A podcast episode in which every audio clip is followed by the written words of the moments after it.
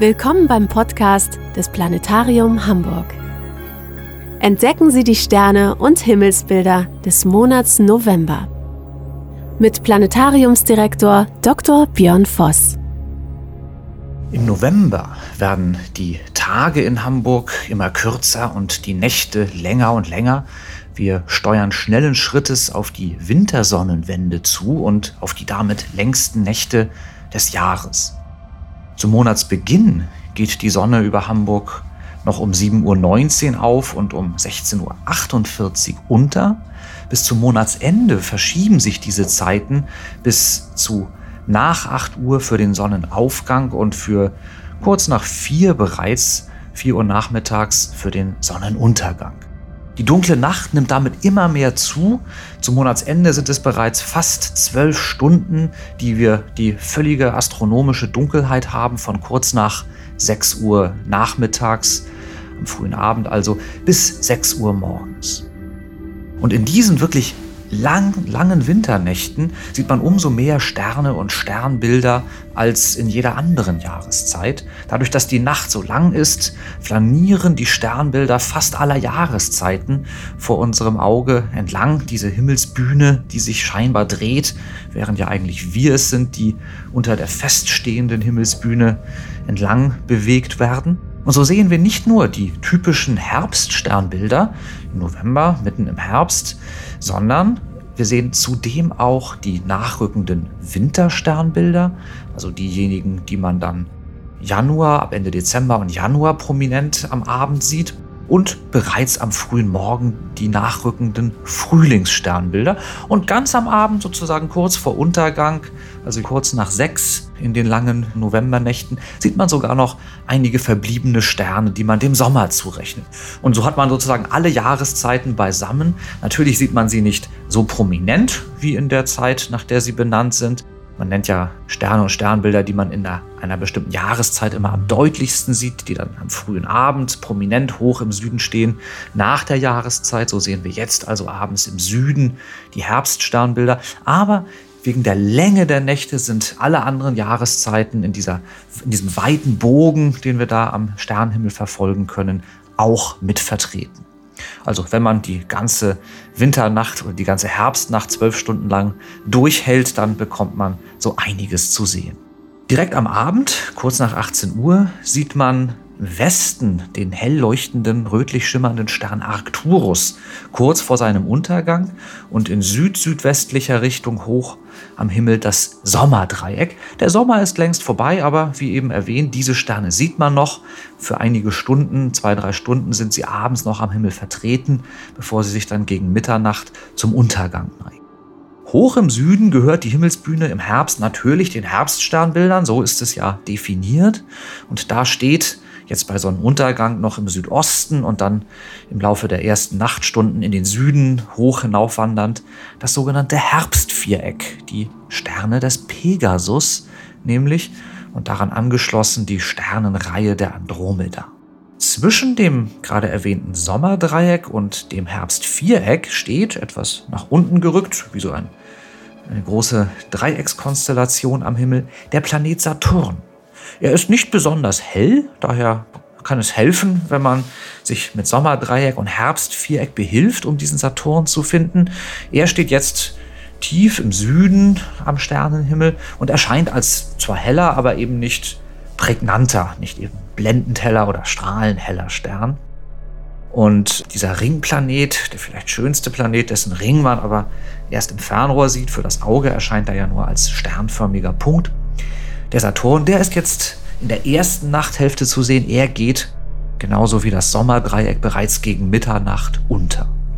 Wenden wir den Blick weiter nach Osten, dann sehen wir den Jupiter, den großen Bruder des Saturn, als jetzt, wenn der Mond nicht gerade scheint, hellsten Himmelskörper am Abendhimmel.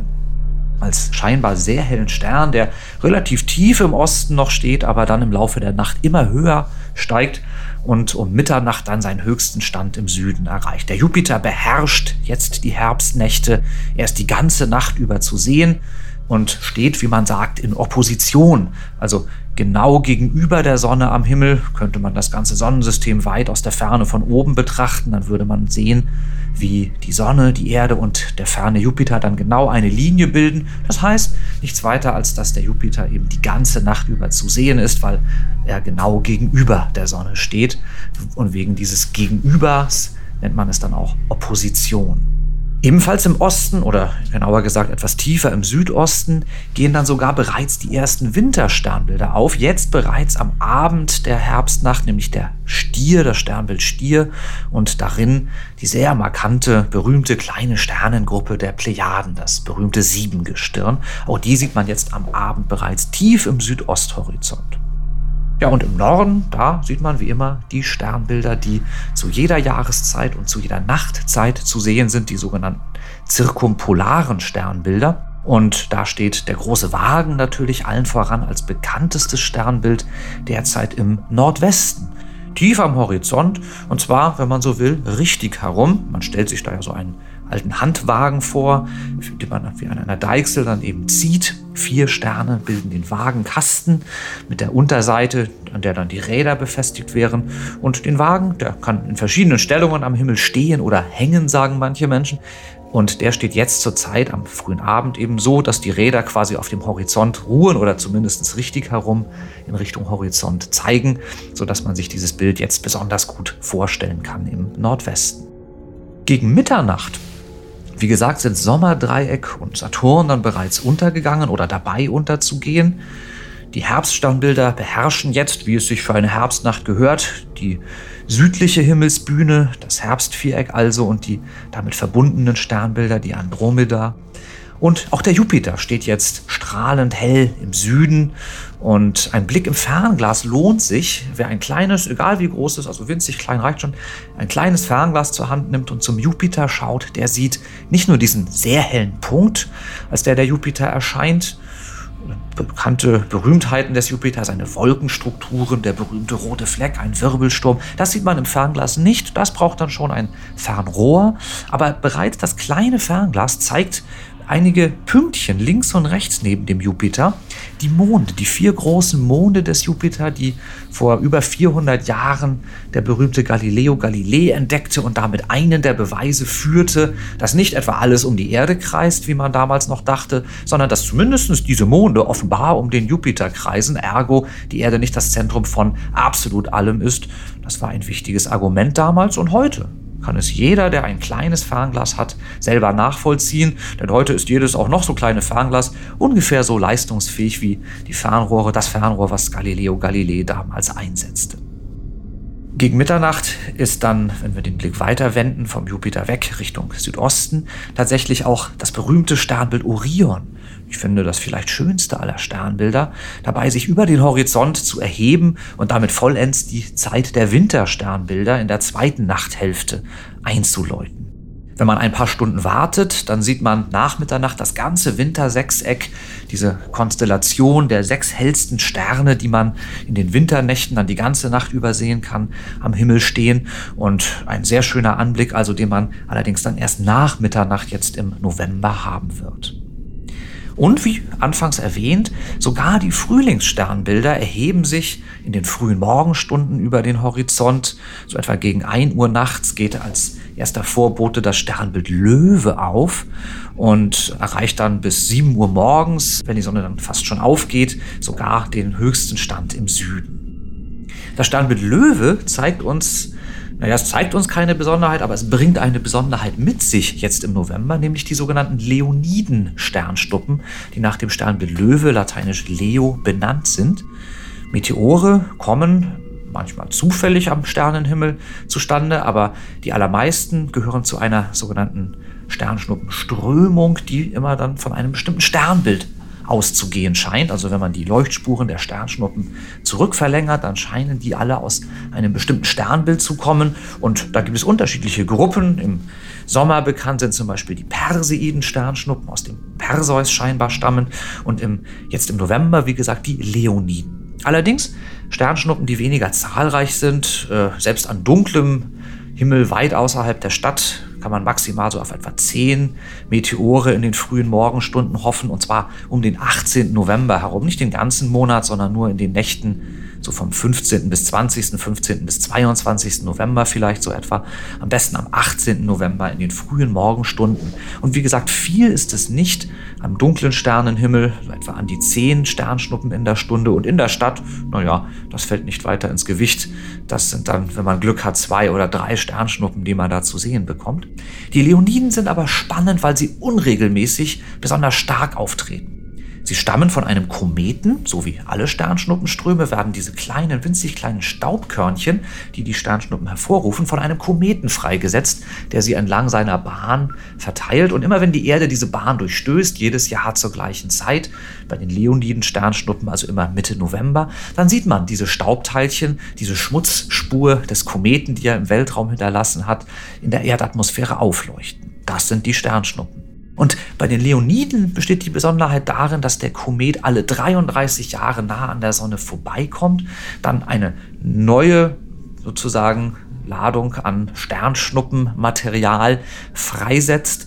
Und wenn die Erde so eine solche frische Staubspur durchquert, dann sieht man mitunter sehr, sehr viele Leoniden-Sternschnuppen.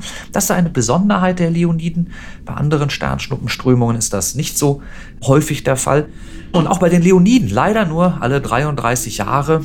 Zuletzt in den Jahren 2001, 2002. Also da sind wir gerade in der Zeit, müssen uns noch zehn Jahre etwa gedulden, bis es wieder so weit ist. Aber wir können uns freuen auf einen stetigeren Sternschnuppenstrom, der uns jedes Jahr ein eindrucksvolles Himmelsfeuerwerk bereitet. Im Dezember werden die Geminiden Sternschnuppen dann nachrücken. Die können wir im nächsten Monat erleben.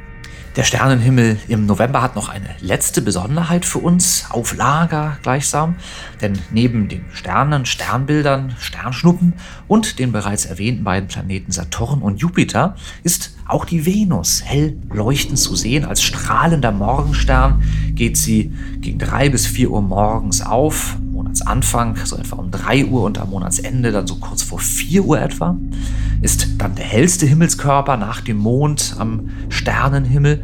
Und die Venus, die ohnehin beeindruckt durch ihr helles Funkeln, die begegnet am 9. November die Mond. Die Mondsichel, die abnehmende Mondsichel, gesellt sich zu Venus, bereitet uns dann einen besonders schönen, ich möchte meinen, den schönsten Himmels Himmelsanblick des Novembers, wenn wir in den frühen Morgenstunden des 9. November, so gegen 4 Uhr, 5 Uhr, 6 Uhr zum Sternenhimmel schauen. Dann sieht man eindrucksvoll da die Mondsichel neben der Venus stehen. Und der Mond kreist ja seinerseits um die Erde. Das heißt, der Mond läuft langsam auf die Venus zu und das kann man im Laufe der Morgenstunden, wenn wenn man sehr früh aufsteht und das dann aufmerksam verfolgt, mitverfolgen. Die Mondsichel pirscht sich immer näher an die Venus heran. Dann wird es hell, die Sonne geht auf. Die Venus strahlt so hell, dass man sie bis kurz vor Sonnenaufgang noch sehen kann. Und wenn man ganz genau weiß, wo sie steht, dann kann man sie sogar am Taghimmel erkennen. Allerdings ist sie dann so schwach zu sehen und im hoffentlich blauen Himmel, trotz des eigentlich ja äh, eher wolkenreichen Novemberwetters. Auch am blauen Himmel wäre die Venus dann als winziges Pünktchen zu sehen, wenn man sehr genau weiß, wo man hinschauen muss. Wenn man etwa so ein Fernrohr ausrichtet als Peilhilfe, dann sieht man die Venus auch ohne Hilfsmittel mit dem bloßen Auge am Tag als winziges Pünktchen. Mit dem Fernglas dagegen allemal. Das ist einfach die Venus am Tag mit einem Fernglas zu sehen. Und wenn man das versucht, dann kann man verfolgen, auch nach Sonnenaufgang, wie der Mond immer näher an die Venus heranrückt und sie dann tatsächlich erreicht. Also nicht etwa an ihr vorbeizieht, sondern sie tatsächlich bedeckt, so sagt man. Er steht ja näher an uns, viel näher der Mond, ist 380.000 Kilometer von uns entfernt, die Venus viele Millionen Kilometer. Der Mond verdeckt die Venus also und das beginnt um 10.47 Uhr am Vormittag, da schiebt sich die Mondsichel vor die Venus und dann ist sie auf einmal weg, die Venus, vom Mond verdeckt. Und um 12 Uhr kommt die Venus wieder zum Vorschein. Das Verdecken ist noch nicht so eindrucksvoll, denn da berührt ja die Mondsichel, also der helle Mondrand, der beleuchtete Mondrand, berührt gleichsam die Venus, so scheint es im Fernglas, und verdeckt sie dann. Um 12 Uhr dagegen ähm, ist es die dunkle Mondseite, also die unbeleuchtete Seite der, des Mondes, der dann weiterzieht und die Venus plötzlich freigibt, sodass auf einmal dieser helle Punkt auf der anderen Seite des Mondes um 12 Uhr oder ein paar Sekunden später, ein paar Sekunden nach der genauen Mittagszeit wieder freigibt. Hobbyastronomen, für Sternenexperten ein spannendes Schauspiel und vielleicht kann man das bei gutem Wetter im November mitverfolgen. Ein weiteres Highlight, das uns erwarten könnte in den langen Novembernächten, sind Polarlichter. Denn die Sonne, die da für verantwortlich zeichnet, deren Strömung elektrisch geladener Teilchen, die sie ständig ins All sendet, die ist zurzeit besonders aktiv. Dieser sogenannte Sonnenwind, der schwillt in den kommenden Monaten häufiger mal, das kann man erwarten, auf Sturmstärke an und immer dann kann es ein Polarlicht sogar bei uns in Norddeutschland zu sehen geben. Das kann man zwar nicht präzise vorhersagen, ein, zwei Tage vorher kann man das, aber nicht einen ganzen Monat voraus.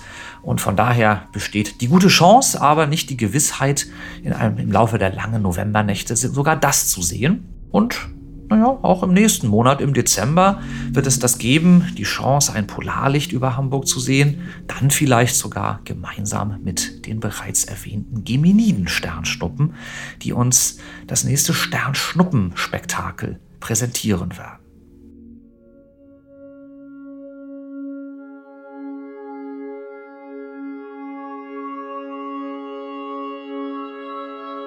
Dies war der Sternenpodcast aus dem Planetarium Hamburg für die Nächte des November 2023. Immer klare Sicht wünscht Ihnen Ihr Björn Voss.